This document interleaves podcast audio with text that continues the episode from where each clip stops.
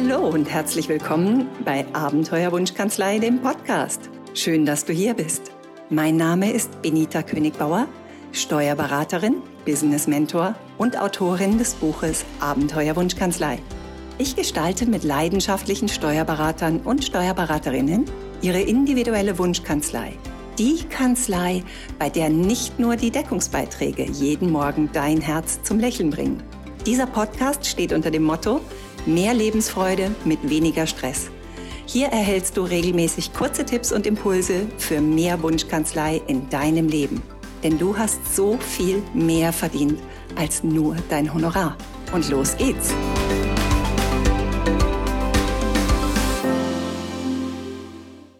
Deine Mitarbeiter sind am Limit, du bist maximal ausgelastet und mehr Steuerfachpersonal ist am Markt eigentlich so gut wie nicht zu kriegen? Willkommen im Club. Da hört sich Mitarbeiter optimal einsetzen in sieben Schritten irgendwie an wie eine Zauberformel. Natürlich ist es keine Zauberformel. Ich werde dir heute nichts erzählen, was du nicht eh schon weißt. Aber vielleicht kann ich dir ein paar Dinge wieder ins Bewusstsein bringen, Möglichkeiten, Impulse, anders darüber nachzudenken, wie du deine Kapazitäten optimal planen kannst, optimal einsetzen kannst. Das, was du schon hast, deine Bordmittel, alles, was du schon weißt und kannst und hast, so einsetzen kannst, dass es unterm Strich weniger Stress wird für alle Beteiligten. Darüber möchte ich heute mit dir sprechen.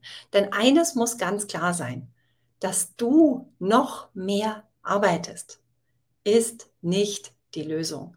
Genauso wie du für deine Mitarbeiter denkst, ich kann denen unmöglich noch mehr aufladen.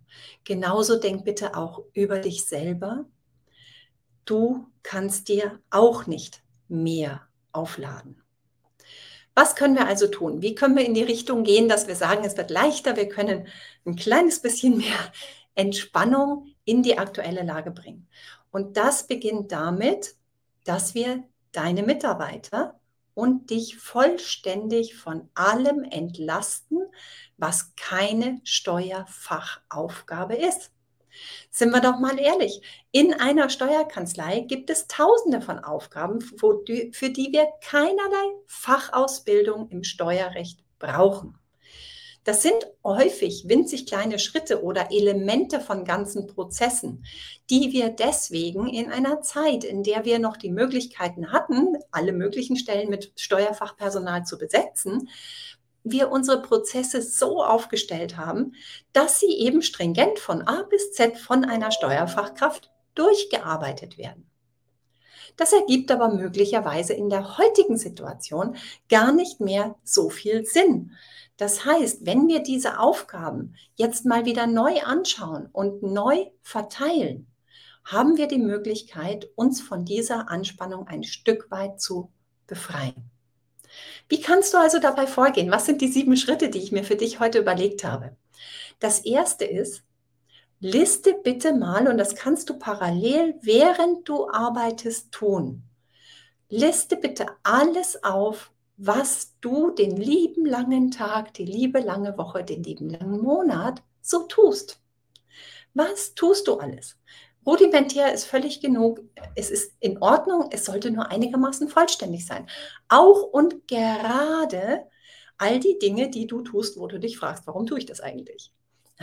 Das, da haben wir schon mal drüber gesprochen und vielleicht magst du dir den Blogartikel zur Not-to-Do-Liste oder den Beitrag nochmal anschauen und da noch mal ein bisschen reinschauen, was habe ich denn da eigentlich zur Not-to-Do-Liste erzählt und wie kannst du es auf dich übertragen. Aber das ist mal der aller, allererste Schritt. Du schaust mal nur auf deinem Schreibtisch, nur in deinem Büro, was ist alles, was ich den ganzen Tag so tue. Im zweiten Schritt, Achtung, jetzt ist es wichtig, dass du auf die Details hörst. Im zweiten Schritt markierst du auf dieser Liste alles, was du weiterhin selbst tun willst.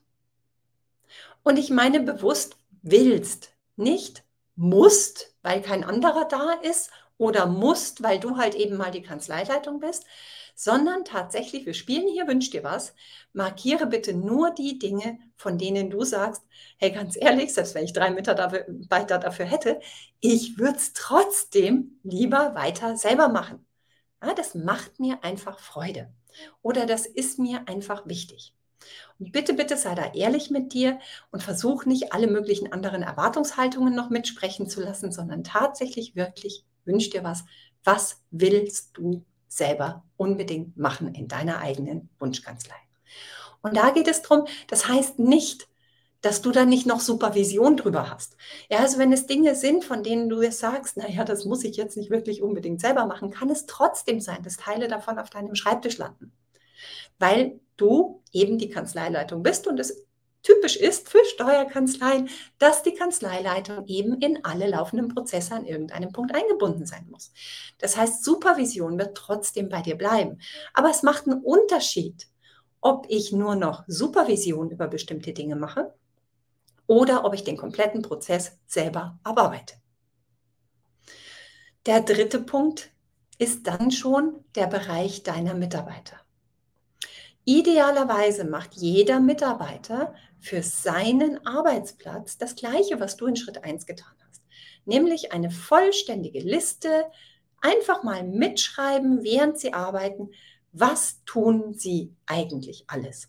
Und das ist vielleicht wichtig, dass du vorher mit deinen Mitarbeitern sprichst, dass es nicht darum geht, ähm, ihnen jetzt sozusagen die Leviten zu lesen, weil sie dieses tun oder jenes tun oder weil sie sich dafür verantwortlich fühlen, auch die Blumen zu gießen oder sowas, sondern genau diese Punkte zu identifizieren und zu sagen, ich möchte, dass es leichter wird. Und deswegen schauen wir mal, was wir leichter machen können. Also möglichst umfassend, dass alles draufsteht und idealerweise auch so kleinteilig, also kleinteilig genug, um Arbeitsschritte zu zerlegen. Ich habe eingangs schon gesagt, wir haben diese Prozesse, die wir aufgestellt haben, die eben von vorne bis hinten von der Steuerfachkraft durchgearbeitet werden, wo aber jede Menge Punkte drin sind, für die es nicht zwingend eine Steuerfachkraft braucht. Der Klassiker ist, die Steuererklärung fertig machen und zum Mandanten schicken. Ja? Hast du vielleicht in deiner Kanzlei nach wie vor noch so geregelt, dass eben das alles aus einer Hand, weil die haben den Überblick. Das ist etwas, was du dir unter den heutigen Marktbedingungen und Kapazitätsbedingungen vielleicht nochmal überlegen möchtest. Aber es gibt eine Million anderer solcher Punkte. Das ist der Klassiker, den haben viele auch schon im Sekretariat äh, angegliedert. Aber es gibt auch in der Mitte des Steuererklärungsprozesses möglicherweise Dinge, die nicht deine Steuerfachkraft tun muss.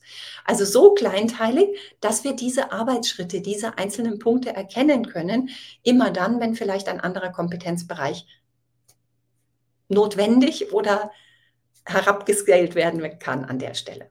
So, und im vierten Schritt markieren bitte auch deine Mitarbeiter gemeinsam mit dir. Ihr könnt euch das zusammen anschauen, das macht total viel Sinn. Aber im ersten Gang können die erstmal für sich markieren, was braucht unbedingt einen steuerlichen Sachverstand? Also wofür muss man wirklich sich mit Steuern auskennen, muss das gelernt haben. Und im zweiten auch markieren, so wie du es auch getan hast, die Dinge, die sie unbedingt selber weitermachen wollen. Wenn es einem deiner Mitarbeiter das Herz erfüllt, wenn er sich um die Kanzleiblumen kümmert, dann darf das etwas sein, was er vielleicht auch behalten darf, weil dein Mitarbeiter glücklich ist, wenn er das machen kann, auch wenn es dafür eigentlich keinen steuerlichen Sachverstand braucht. Aber schaut gemeinsam nochmal drauf, weil es keinen Sinn hat, wenn er am Ende alles behalten will und dadurch dann keine Entlastung eintritt. Und das heißt ja nicht, dass er nicht neue Aufgaben bekommt, die ihm viel mehr Spaß machen. Das werden wir uns nämlich im nächsten Schritt anschauen, im Schritt 5. Im Schritt 5 hast du bereits eine Übersicht. Was machst du? Was machen deine Mitarbeiter? Was davon will wer unbedingt selber weitermachen? Und welche Skills brauchen eben genau diesen steuerlichen Sachverstand von dieser einzelnen Position?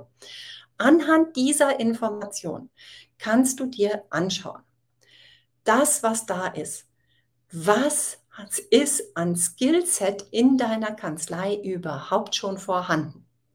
Also, was hast du an steuerlichem Fachpersonal und was können die besonders gut? Ja? Welche Skills sind schon da? Worüber kannst du verfügen? Was kann, wo kannst du draus schöpfen? Und da schauen wir nicht nur bitte die steuerlichen Skills an, sondern wir schauen bitte auch alle anderen Skillsets an, die im Umfeld des Steuerbereichs noch da sind. Denn dann können wir abgleichen, welche Kapazitäten sind denn da Also welche Mitarbeiter können welche Dinge besonders gut, welche Aufgaben haben wir zu verteilen? Und können wir da etwas sinnvoll umverteilen.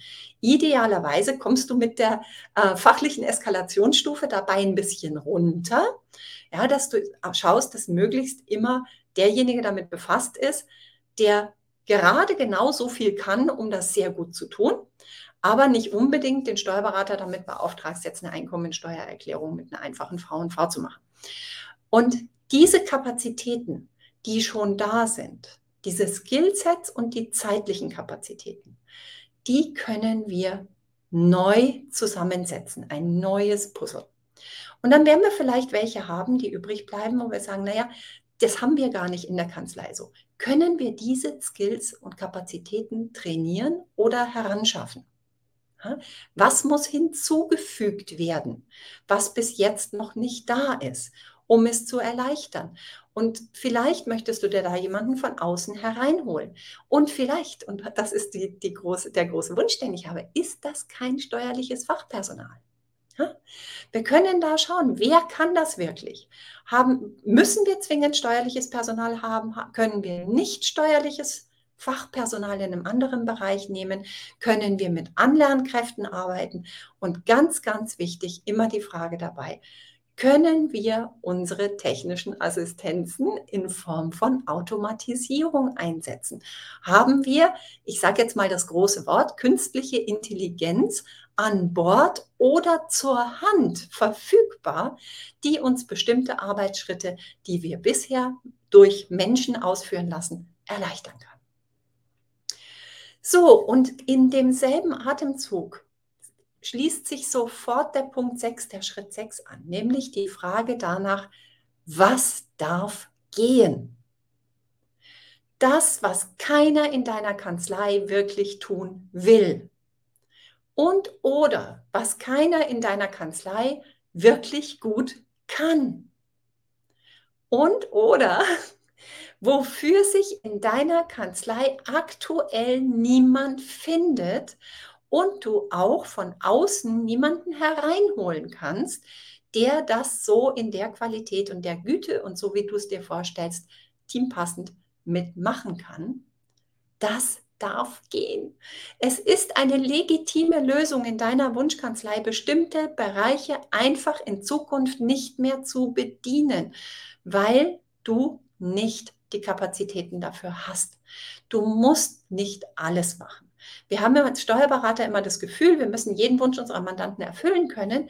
Und das ist nicht so. Wir können uns Kooperationspartner aufbauen für die Bereiche, in denen wir es nicht gut können. Wir können uns ein Netzwerk aufbauen. Wir können mit, äh, Mandanten an Kollegen weiterleiten. Vielleicht bestimmte Bereiche komplett outsourcen. Und das ist der, der Zauber, der in dieser Methode liegt. Und dann kommt der Schritt sieben, wenn du weißt, was wollen wir weiter, was können wir gut, wer macht hier was, dann geht es los damit, die Prozesse dafür neu zu designen. Neue Workflows zu denken. Alles ist möglich. Nicht auf der alten Basis aufzudenken, sondern völlig neu. Ganz besonders mit Blick auf die Verantwortlichkeiten. Wenn ich nur jedes Mal einen Euro bekäme, wenn ich einen Punkt sehe in einem Prozesshandbuch, wo die Kanzleileitung als nochmal Angucker oder Selbermacher oder Verantwortlicher für einzelne Prozesspunkte drin ist, wo es überhaupt keinen Sinn ergibt, die Kanzleileitung an der Stelle einzubinden, dann bräuchte ich überhaupt nicht mehr zu arbeiten. Ganz ehrlich, schauen wir bitte mal drauf. Ja, wir haben ein gewisses Sicherheitsbedürfnis als Steuerberater und natürlich wollen wir alles im Blick behalten. Aber wir können auch sehr viel im Blick behalten durch eine gut organisierte Supervision. Wir müssen nicht an 15 verschiedenen Prozesspunkten als Verantwortlicher oder als, als Mitgucker mit eingebunden sein. Auch hier bitte bei den Verantwortlichkeiten im Prozessdesign ganz genau drauf schauen, was ist die niedrigstmögliche fachliche Eskalationsstufe, auf der ich diese Verantwortlichkeit sicher anlegen kann. Und nein, das ist nicht immer die Kanzleileitung. Und es ist auch nicht immer die beste Fachkraft, die ich habe. Wenn du das für dich so neu durchdacht hast, dann bleibt bei dir all das, was du wirklich selbst tun willst. Zum Beispiel proaktiv deine Mandanten zu beraten, das, wozu wir immer nicht kommen. Ja?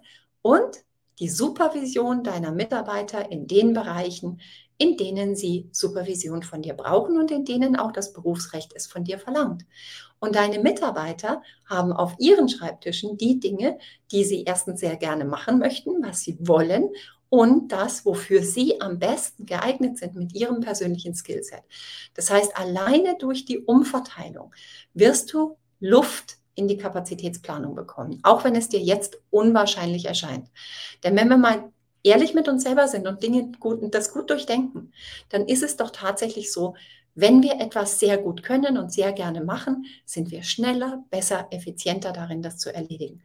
Wenn wir Dinge auf unserem Schreibtisch haben, die eben da liegen, weil sie eben nun mal bei uns liegen, wir können es nicht besonders gut, wir mögen es nicht besonders gern, brauchen wir länger und es stresst uns und dieser Stress schwappt in alle anderen Aufgaben mit hinein und macht uns auch dort langsamer, schwerfälliger, ineffizienter. Das heißt, wenn wir es tatsächlich schaffen, das so zu verteilen und eben auch die Dinge gehen zu lassen, die wir eigentlich nicht wirklich wollen, die aber jemand anderem außerhalb unserer Kanzlei das Herz zum Leuchten bringen, hey, dann kommt mehr Ruhe rein. Ich hoffe, dieser Beitrag hilft dir dabei, deine Situation ein bisschen zu optimieren, auch in dieser schwierigen und angespannten Lage und etwas mehr Selbstbestimmung wiederzufinden. Bei der Wunschkanzlei geht es ja im Wesentlichen darum, dass du auch wieder in deine Selbstbestimmung findest und dass du mit deinem Team glücklich und zufrieden in deiner Kanzlei sein kannst. Wenn du gerne darüber reden möchtest, schreib mir einfach oder lass uns gemeinsam einen virtuellen Cappuccino trinken. Ich habe mittlerweile jahrelang Erfahrung mit zig Steuerkanzleien und ich kann aus dem Brustton der Überzeugung sagen, egal was dein Problem ist, die Wahrscheinlichkeit ist sehr hoch, dass wir eine Lösung dafür finden. Ich bin gerne für dich da, für die Lösungsfindung. Lass was von dir hören. Servus. Deine Bediener. Schön, dass du wieder dabei warst. Wenn dir diese Episode gefallen hat, tu mir einen Gefallen ich habe mir auf die Fahne geschrieben, die Nummer eins in Sachen Wunschkanzlei zu werden. Und dazu wünsche ich mir deine Hilfe. Steuerberater haben so viel mehr verdient als nur ihr Honorar. Und wenn du mich dabei unterstützen willst, mindestens 1000 Kanzleien zu Wunschkanzleien zu transformieren, dann teile deine Erfahrung mit deinen Kollegen. Abonniere diesen Podcast, sodass du niemals eine Folge verpasst und hinterlasse mir eine ehrliche Bewertung. Am liebsten natürlich mit ganz vielen Sternen. Danke, dass du da bist und bis zur nächsten Episode.